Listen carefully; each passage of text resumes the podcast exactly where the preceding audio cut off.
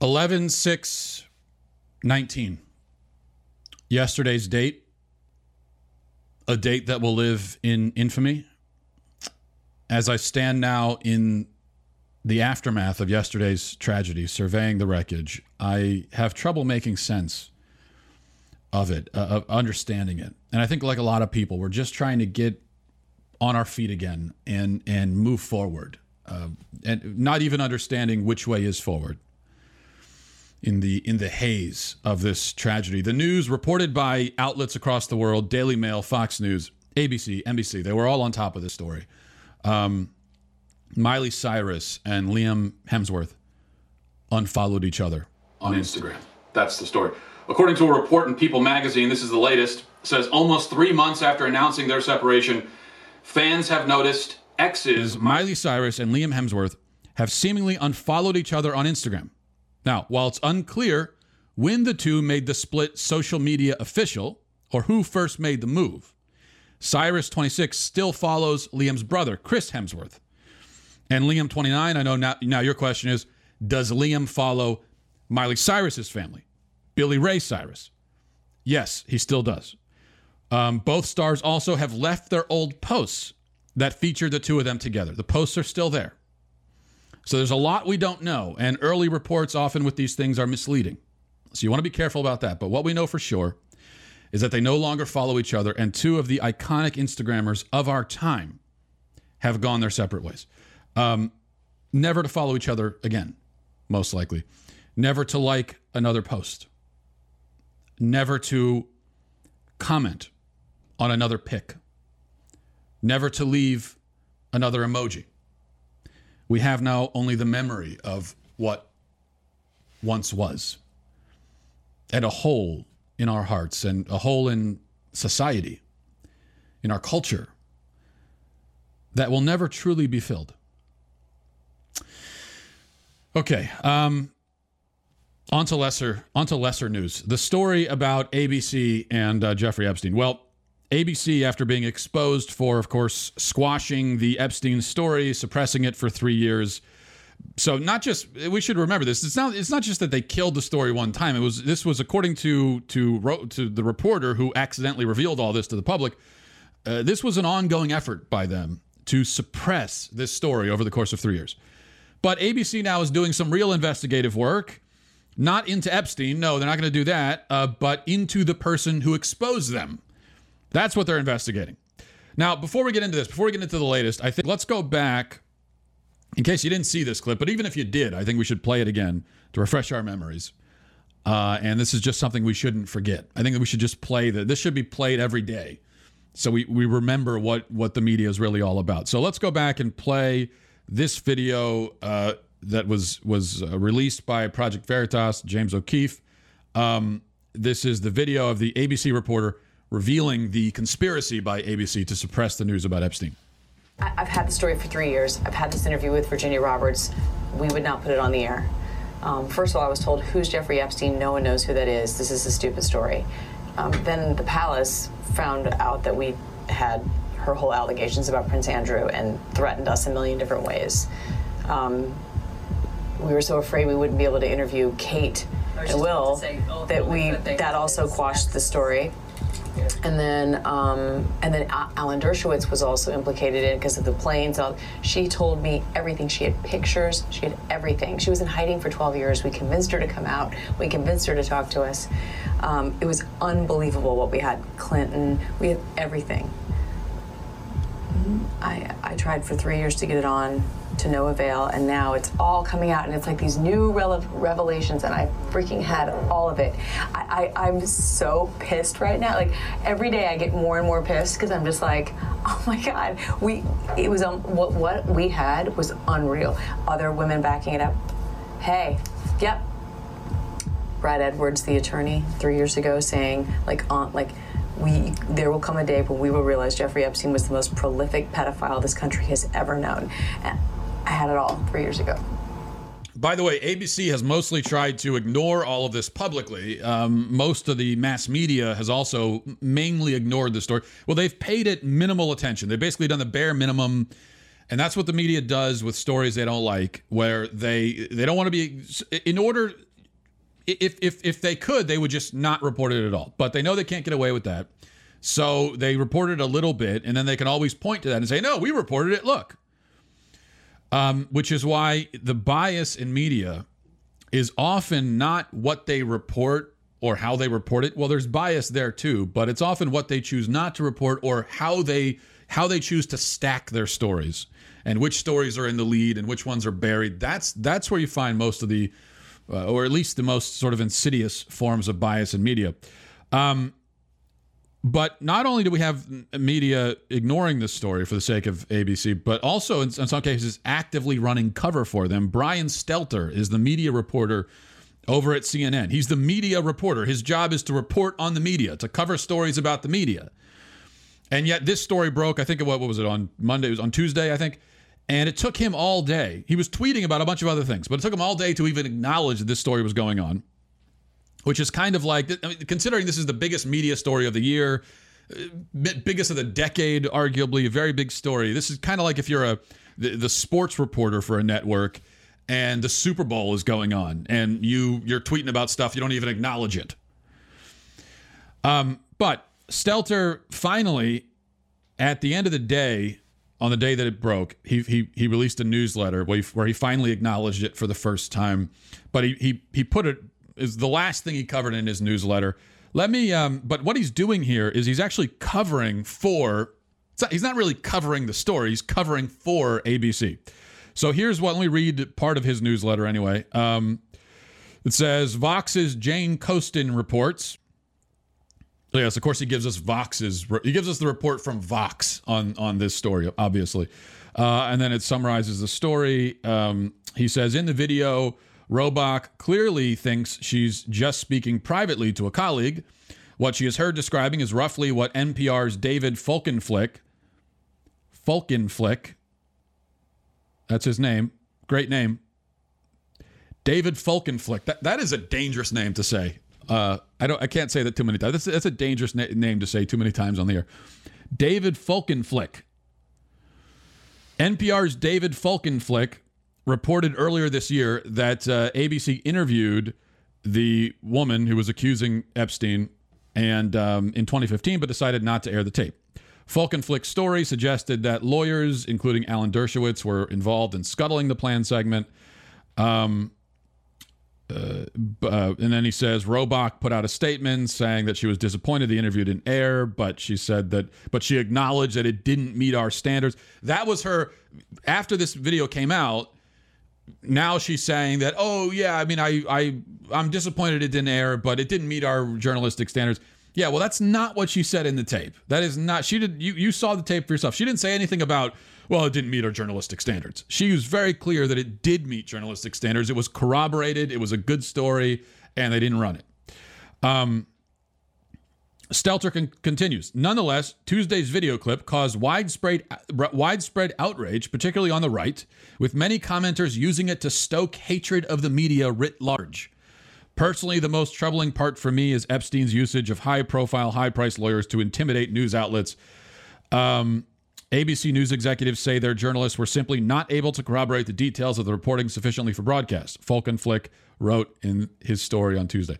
Okay, um, so Stelter is taking ABC's excuses at face value. He's giving us Folkenflik's version. Um, and one of his main concerns is the hatred of the media that is being uh, engendered by this story, the hatred from the dreaded right wing commenters. That's his concern. Now, it gets worse, though. Yashar Ali is a journalist who's worked for various different outlets, and he's been following this story this week. Let me read a, some of a tweet thread from him with some breaking news in it. Um, first, from last night, it says uh, ABC News execs believe they know who the former employee is who, who accessed footage of uh, the reporter expressing her frustrations about her shelved Jeffrey Epstein story. The former employee is now at CBS, and ABC execs have reached out to CBS about that employee. And then uh, in a statement, ABC News says we take violations of company policy very seriously and we're pursuing all avenues to determine the source of the leak. Isn't squashing a good story because you don't want to get Democrats and the royal family in trouble? That's not a violation of company policy. Is, is it at least a violation of journalistic standards, if you have any of those. Um, and then most recently, he says, update two sources familiar with the matter tell me that CBS News has fired the staffer in question.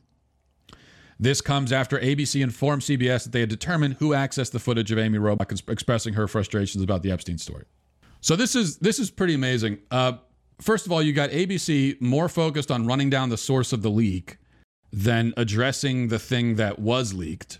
Namely, that would be the fact that a corroborated account of a serial rapist and well-connected sex trafficker was killed by ABC because they didn't want to. Uh, they were worried about the optics for Democrats. They didn't want to uh, destroy their access to the royal family. You know, they didn't want to. They, they wanted to have interviews and that sort of thing.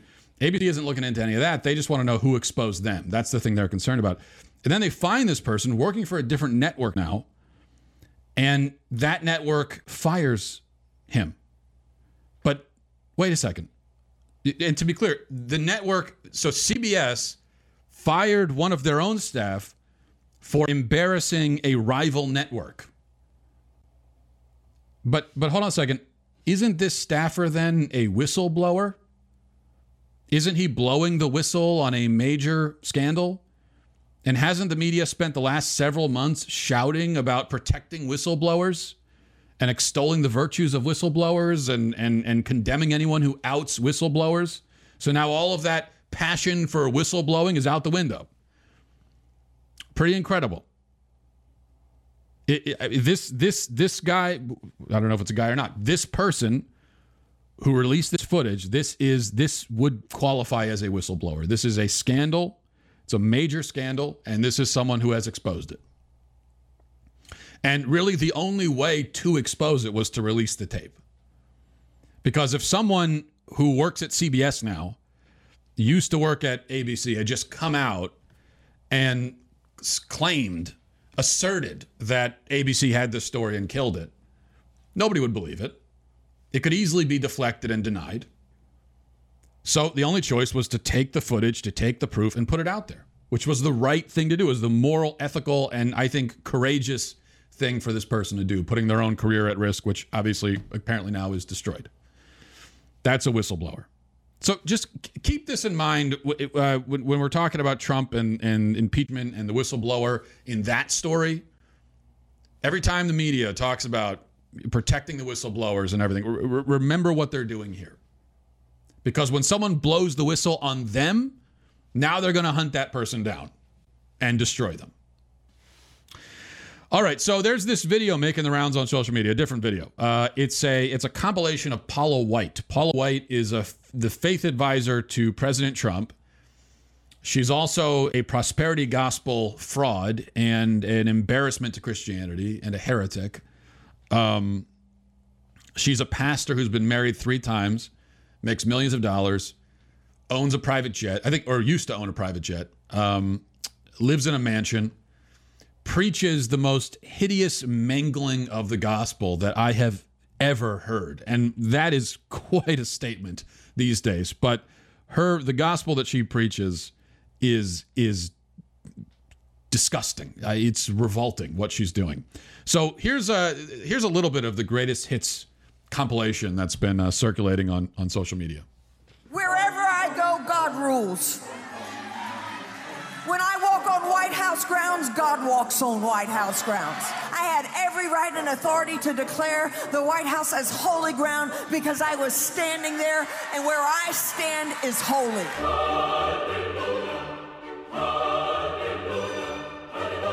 to say no to President Trump would be saying no to God.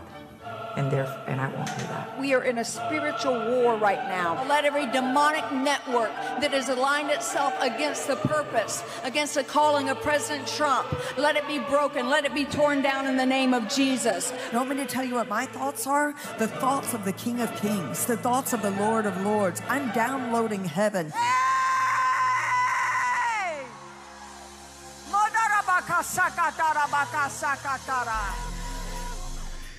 Okay, now the one thing I'll say um, in defense of Paula White, the one thing I'll say is that the bit where she says uh, saying no to Trump is saying no to God. I believe what she's referring to her to, to there was her decision to work for Trump. She was saying that I think anyway. I think the context was that she was saying that she felt called to work for President Trump. God was calling her to it. Um, which he wasn't, by the way. I think we've been pretty sure about that. I don't think God was calling a heretic to go into the White House and influence the president. Um, but she was saying she felt called to it. So to say no to Trump would be saying no to her calling, thus saying no to God. Uh, so it's not quite as bad as it sounds, but it's still an awful and troubling way for a so called pastor to phrase it. And but the rest of it though is exactly what it sounds like. Where she she wa- where she walks is holy ground. She has the power to sanctify any place she walks into because she's so righteous and holy. Um, she and you could store up favor in in heaven by giving her money. God will bless you with material riches if you're a, a good Christian, and especially if you buy her books and you give her money. On and on. Uh, Paula White is an absolute charlatan. She exploits people for money. She preaches a false gospel and she makes millions on it. Um, it, it really boggles my mind that people would go to a church, a, a quote unquote church, massive scare quotes around that. I think what's the name of her church? Well, she left her church. Uh, she stepped down from her church, and her I think her kid now is is the is the lead pastor or something. I, I don't. I, I read what the name of this so-called church is. It's. Uh, I want to say, is it City of Destiny? I I'm pretty sure that's the name of her church. Something like that. City of Destiny or something. Anyway, um, it, it it's it's in one sense kind of mind-boggling that people would go to a place like this and sit and listen to this obvious fraud bragging about herself which is so much of her of her again scare quotes ministry is focused on her and how great she is. Quite a ministry there. But this uh this unfortunately this wolf in sheep's clothing has been elevated um, to a prominent position by the president who, who made her into a faith advisor. Um, and that's what makes it all the more important for us to denounce what she is doing and to make it very clear that this is not Christianity. This kind of thing is so damaging. I mean, a million anti Christian zealots could not possibly do the kind of damage to the church that people like Paula White do. Um, they could they couldn't possibly do it because when she's out there as this obvious, transparent fraud and charlatan exploiting people, then it gives everyone else who's not a Christian a, a, chance to point to her and say, yep, you know, that's what Christianity is all about. It's all scam. I really hate it. I really, really hate it. Okay, uh, speaking of things I hate, there's a movie coming out called Finding Jack. It's a, a, a Vietnam War movie. And the studio behind the film has settled on one of their lead actors for this movie that's coming out. And the lead actor is going to be James Dean. Yes, the, the dead one. Now, he died more than 60 years ago, but he's going to star in the movie. And what they're doing is they're taking old pictures of him and old footage, and they're going to use it to create a CGI version of James Dean. They're going to have a stand in uh, probably someone in what you remember, you know, like Andy Serkis, all the, the, when he played Gollum in Lord of the Rings, he was wearing the suit and they just grafted Gollum over top of him. Same thing they did with the Planet of the Apes movies um, that that came out. So they're going to be doing that only with an actual human that once lived, and they're going to be grafting him over somebody else, and they're going to hire a voice actor that sounds like him. We have now reached a point where Hollywood is remaking people so if you thought the remake and the sequel phase was was going to die out, no, it's it you were dead wrong, so to speak. It's it's that's now they've just gone to phase 2. Now they've they've only ramped it up. Not only are we going to remake movies, we're going to remake the people in the movies. So it's going to get to a point, and this isn't even a joke. It's going to get to a point where they're going to remake you know, like Gone with the Wind with all the same actors in the original movie who they've recreated with CGI. That's that's that's where we're headed. Um, and it is uh, it is utterly grotesque uh, and and dystopian. And there are a lot of very good actors out, you know, in in Hollywood. Hollywood, for all of its flaws, There are a lot of really talented people and actors, I think. And they would all do a fine job acting in a Vietnam War movie. Literally thousands of actors out there would do a fine job in a Vietnam War movie. But instead of going to one of those people, one of those real live humans, they're going to dig someone out of the grave to do it. And why? Is it because it's uh, you know because a reincarnated fake James Dean is really the best man for the job, or fake man for the job?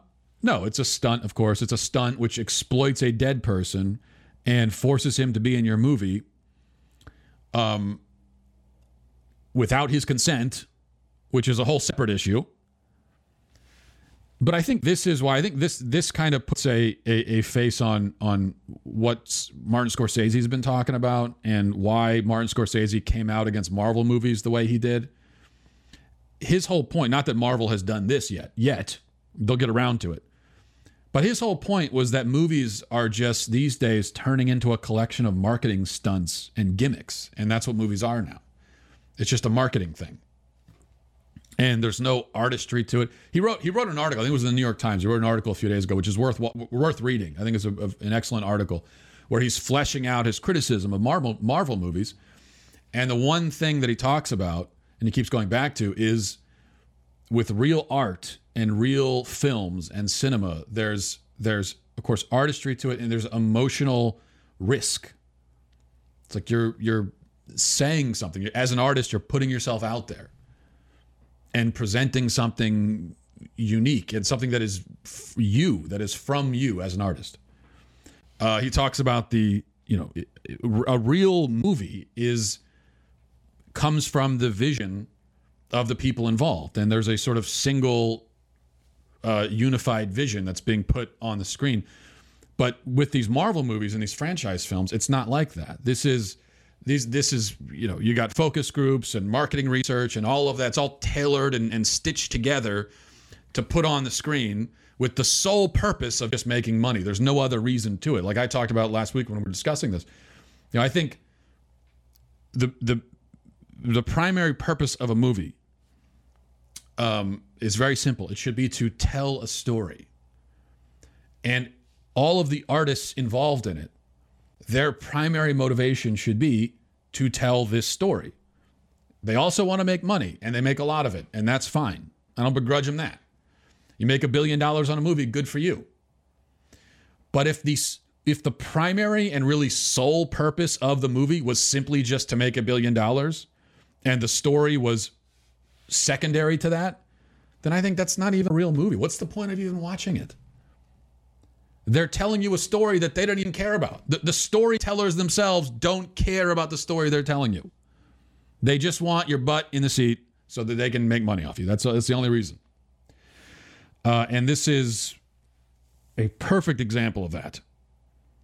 If you really if you really wanted to tell this story about the Vietnam War, I don't know what the specific story is they're going to tell, but there are a lot of great stories there.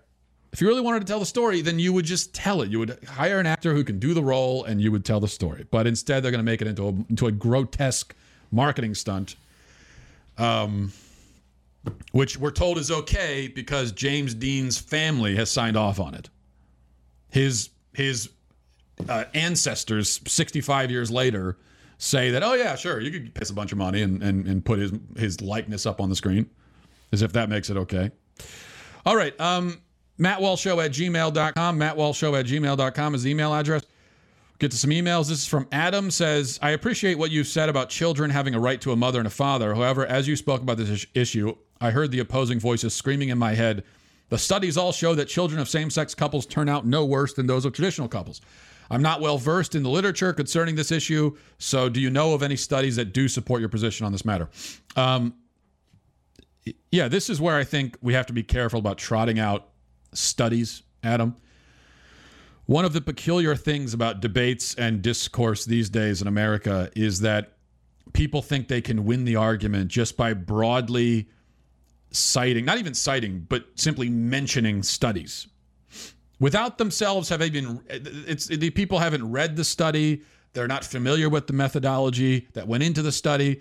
They think if they can just say, "Oh, studies have shown this," and maybe provide a link to a study or a, or a news article about a study having not even read the news article, much less the study itself.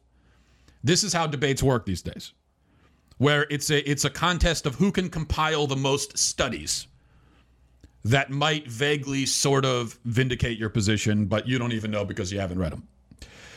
Um, so yes, I'm familiar with the claim that out of the 70 or 80 studies that have been done on uh, children who are raised in same sex households, the claim is that all but a handful have found that the kids turn out fine. Now, I haven't read all 80 studies, okay? And I doubt that anyone has. But from the outset, before I even get into any of these studies specifically, which I will in a second, from the outset, my BS detector is going haywire. And uh, I'll tell you why. Before even looking at the studies, I am extremely skeptical because, first of all, same sex adoption has not been a widespread phenomenon for very long. So, if we want to know how children turned out with same sex parents, we would need to look at people who are now over the age of 18, were raised by same sex parents, that's over, and now we can look at how they turned out. Um, the problem is that there just aren't that many people over the age of 18 who have been raised by same-sex parents because it's it it it, it was n- certainly not very common 18 years ago.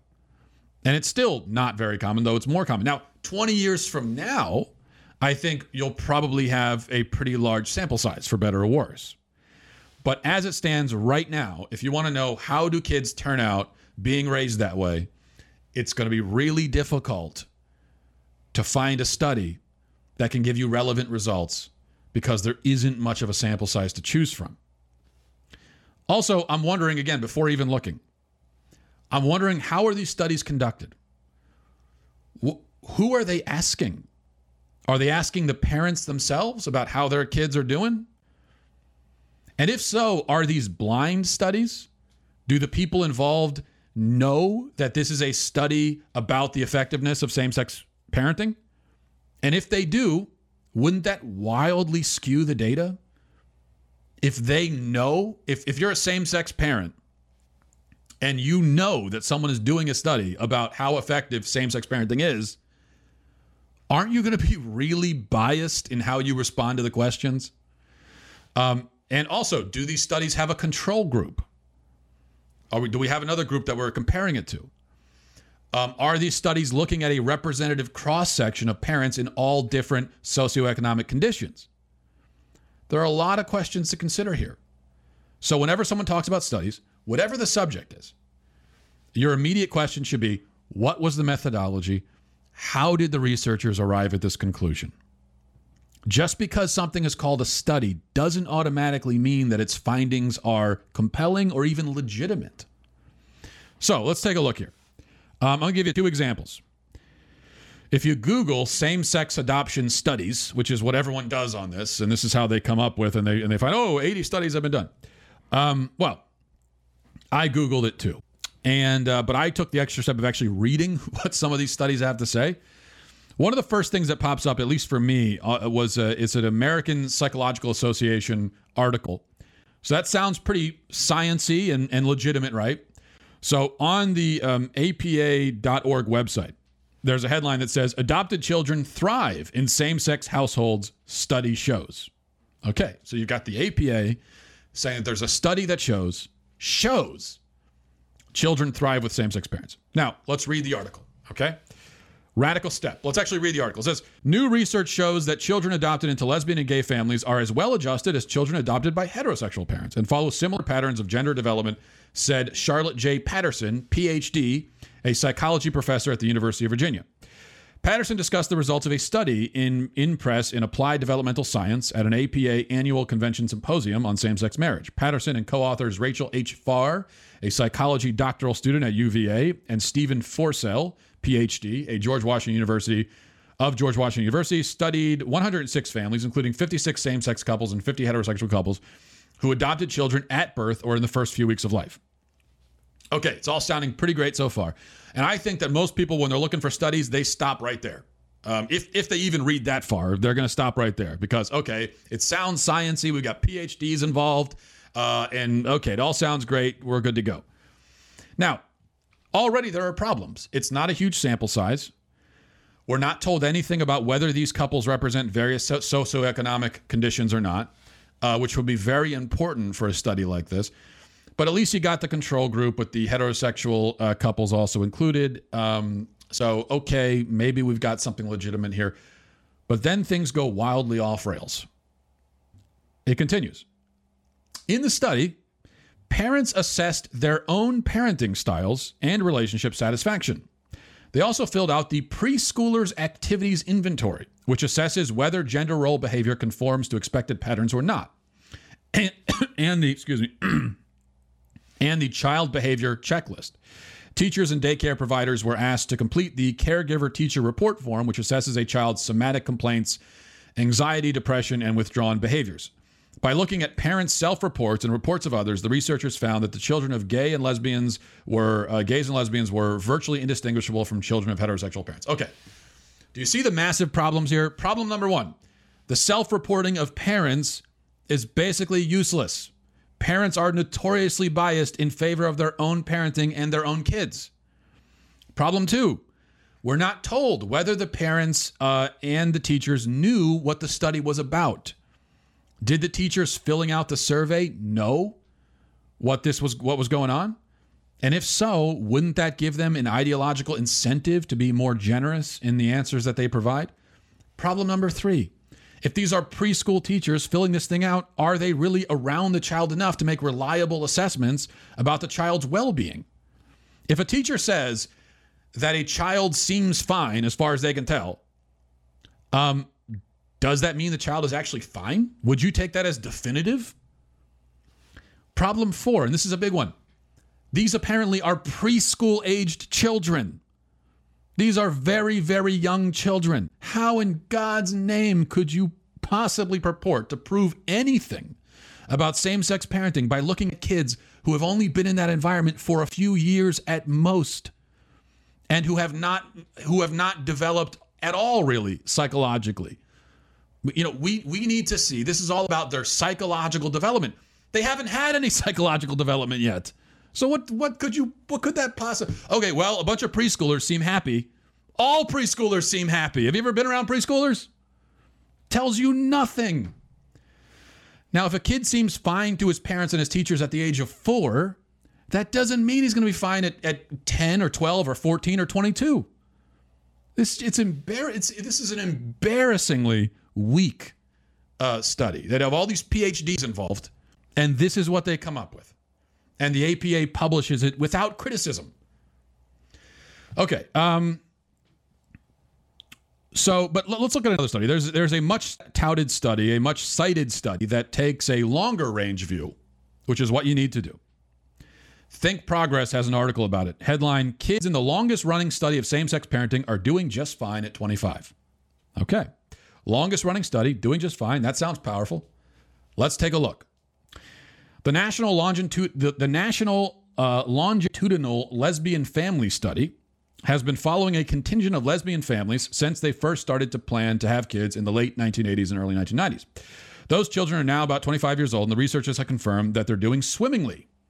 Compared to their peers who were not raised by same sex couples, researchers found no significant differences with respect to adaptive functioning, behavioral, or emotional problems scores on mental health diagnostics, diagnostic scales, or the percentage of participants with a score in the borderline of clinical range. Uh, in short, the longest running study of same sex parenting found that kids raised by same sex couples turn out pretty much the same as everybody else. Okay. Major, major, major, major problems here. In fact, this study is garbage. This study is useless. I'll put it that way. And I had to look around a little bit to do some more research about this research to get all the facts. Um, first of all, the people conducting the study are not objective researchers. These are activists with an ideological agenda. And this study is funded by people with an ideological agenda. They are out to prove that same sex parenting is fine. They actively want to reach that conclusion. Now, if you go into a study rooting for a certain conclusion, that doesn't necessarily mean your conclusions are wrong, but it does make your entire methodology and everything suspect because that is not the scientific and legitimate way to go about these things. You're not supposed to want a certain result. You're supposed to just all what you're supposed to want as a researcher is to find out what the result is. Um, it is obviously an issue with the people conducting a study strongly favor one conclusion over another. Second problem this is not a random or representative sample. They only studied lesbian parents. There are no men in the study. And the participants are mostly upper middle class, employed, college educated, basically well off. Third problem the participants all know that they're involved in a long term study to prove that same sex parenting is good. The, partic- the participants were, in fact, eager to participate in a study like that. And wouldn't you know it, all of these politically engaged, well off lesbian women, when asked, will tell you that lesbian women do a great job parenting kids. Wow. I mean, that isn't that shocking? Fourth problem the study contradicts almost everything we know about child development. For example, the study found that these lesbian relationships broke up at a pretty high rate, a higher rate than, than in, in the national average. But amazingly, it also found that the breakup of these homes had no effect on the kids. Yeah, they all turned out fine, which contradicts almost all research, not to mention common sense. Um, you know, which which tells us that kids in broken homes are at, at, at a disadvantage. So, summing things up here, this is an ideologically driven study involving exclusively well off lesbian women who know what the study is about. There is no control group, there is no economic diversity rep- represented in the sample, and it relies largely on self reported data from people who are both ideologically and personally committed to a certain conclusion. So, this again is just embarrassing. And I would suspect, having not looked at all 80 studies, I would suspect that most of them probably have one or all of the problems represented by the two studies that I just shared with you. And I and those two studies are not cherry picked. These are these are the ones that are often cited the most, considered, you know, the most legitimate and, and, and so on. Um all right, let's move on. Um there was one other thing I wanted to. This is from Jeff. Says, "Hi Matt, caught the stream of your talk the other night. I thought your speech was one of the best I've ever heard. Honestly, I thought you handled the Q and A very well, but I did have a question about one of your answers. Someone asked you if society has an uh, if society has an anti-white bias, and you said no. That seems to contradict your past statements. Did you just say that because you didn't want to give any more ammunition to the idiots asking questions? I understand if so, but I was confused by your response. Yeah, fair question. Yeah, I was asked. Um, I believe that was the exact phrasing. Was uh, does society have an anti-white bias? Pretty sure that was. Like, I have to go back and look, but I think that was how it was phrased. Um, my actual answer was no, I think the bias is based more on ideology. And I stand by that. I don't think society in general is set up to, uh, you know, keep the white man down. I think that if you're a white person in our society, you can do quite well, obviously, and encounter very little resistance or discrimination if you toe the ideological line. So a liberal, especially a an upper middle class urban white liberal, I think will have to deal with very little bias and and will live it will, will live a very privileged existence. Um, now, if he's a conservative Christian, that's a different story. If he's blue collar, if he's from a low income area, particularly in the South, and so on, um, then there will be more of a societal bias. Also, remember something I've talked many times about the victim hierarchy in society, uh, with, of course, the irony being that people who are the most who are who are most considered to be victims actually have the most privilege and have the most sort of social capital that that supposed victimhood affords them. Well, at the top of that hierarchy, as I have literally drawn and, and for you in the past, um, uh, at the very top are LGBT, and they're at the top of the victim hierarchy in society, and there are plenty of white people up there. There are even plenty of white men up there um, doing doing very well in terms of of, uh, of how society treats them. Now, if you want to get more specific and start talking about specific institutions, then you can start to see a more generalized anti-white bias. Affirmative action, for example, in the education system, that is obviously anti-white bias. It's it's it's intended to be that. It is institutionalized, codified anti-white bias. Um, it's also anti-Asian bias. But but even that, you know, th- that is focused more on men than it is on women. So that's how I would break this down. I don't think it's quite accurate to say society has an anti-white bias. I think society, the culture, is much more concerned with ideological conformity. But but uh, the explicit racial bias starts to creep in much and become much more apparent in, in certain institutions. So maybe it seems like I'm splitting hairs there, but I, I, I think that this is an important distinction, and it's important for us to be specific in how we talk about this. I know many times in the past I have not been specific about it, but um, we have to keep this in mind that that the elites in our society, academic elites, people in government, Hollywood, so on, many of them, probably most, are white. And what are they up to? What's their agenda? Are they white people with an anti-white bias? No, uh, you know that to me is like is like when a, a, black person comes out as conservative and then he's accused of of being self-loathing and bigoted against himself. I think that's absurd. I, I don't think the human mind works that way. You're not going to be bigoted against your own group. Um, now, I, I think there there is this sort of performative self-loathing thing that white people can do. I but I don't think it's sincere. Um, I think these are people with a white savior complex, and they want to be seen as especially woke and enlightened.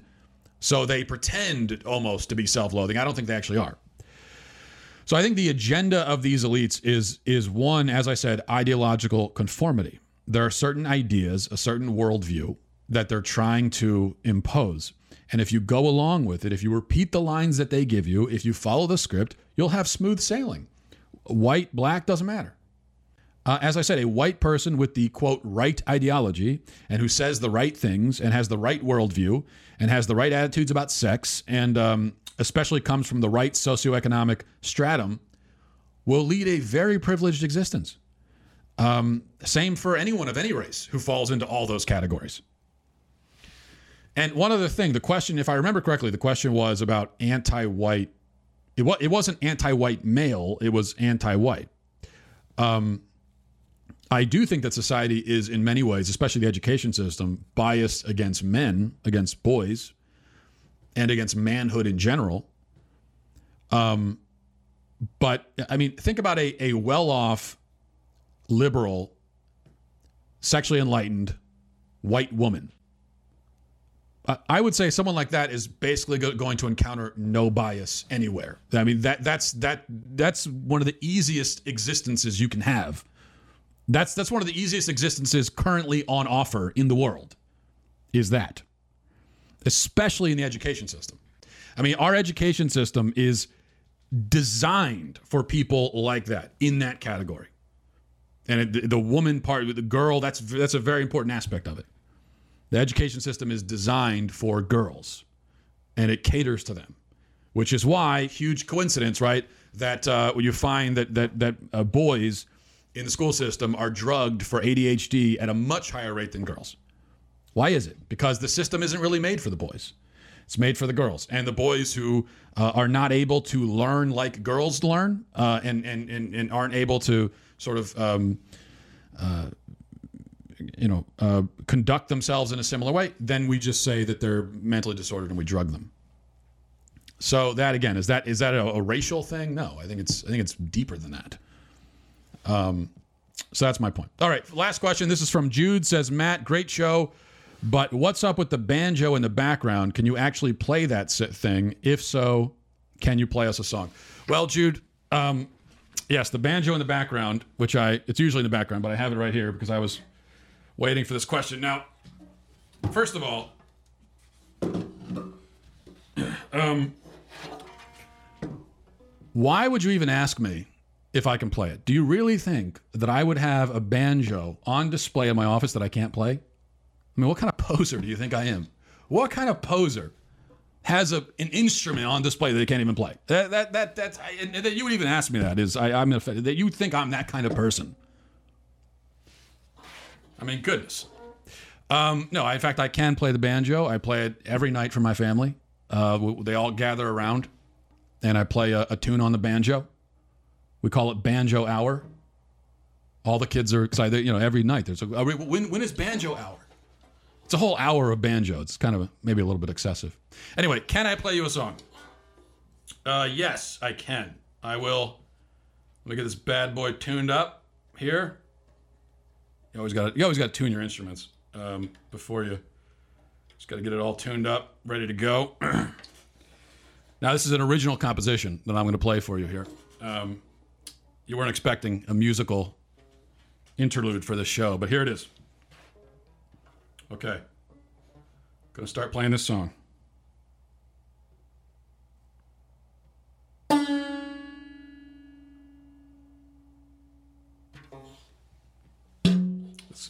You know, I, I'm something of a what we call a minimalist musician. Um, it's not everyone's style. It's a little abstract. Very, it's a very sort of heady way of playing the instrument. Um, really makes you think. But that was my song. So thank you for giving me, thank you for giving me the chance to share my music with you, which really is my greatest passion in life. And thanks everybody for watching. Thank you for listening. Godspeed. If you enjoyed this episode, don't forget to subscribe. And if you want to help spread the word, please give us a five star review and tell your friends to subscribe as well. We're available on Apple Podcasts, Spotify, wherever you listen to podcasts. Also, be sure to check out the other Daily Wire podcasts, including The Ben Shapiro Show, Michael Knowles Show, and The Andrew Klavan Show. Thanks for listening. The Matt Walsh Show is produced by Sean Hampton, executive producer Jeremy Boring, senior producer Jonathan Hay, supervising producer Mathis Glover, supervising producer Robert Sterling, technical producer Austin Stevens, editor Donovan Fowler, audio mixer Mike Coromina. The Matt Walsh Show is a Daily Wire production. Copyright Daily Wire 2019. Democrats' impeachment attempt isn't merely a hoax or a witch hunt. It's a coup. And you don't need to take my word for it. That's the word being used by the lawyer for the whistleblower who kicked off the latest impeachment push in the first place. We will blow the whistle on the whistleblower's coup. Check it out on The Michael Knowles Show.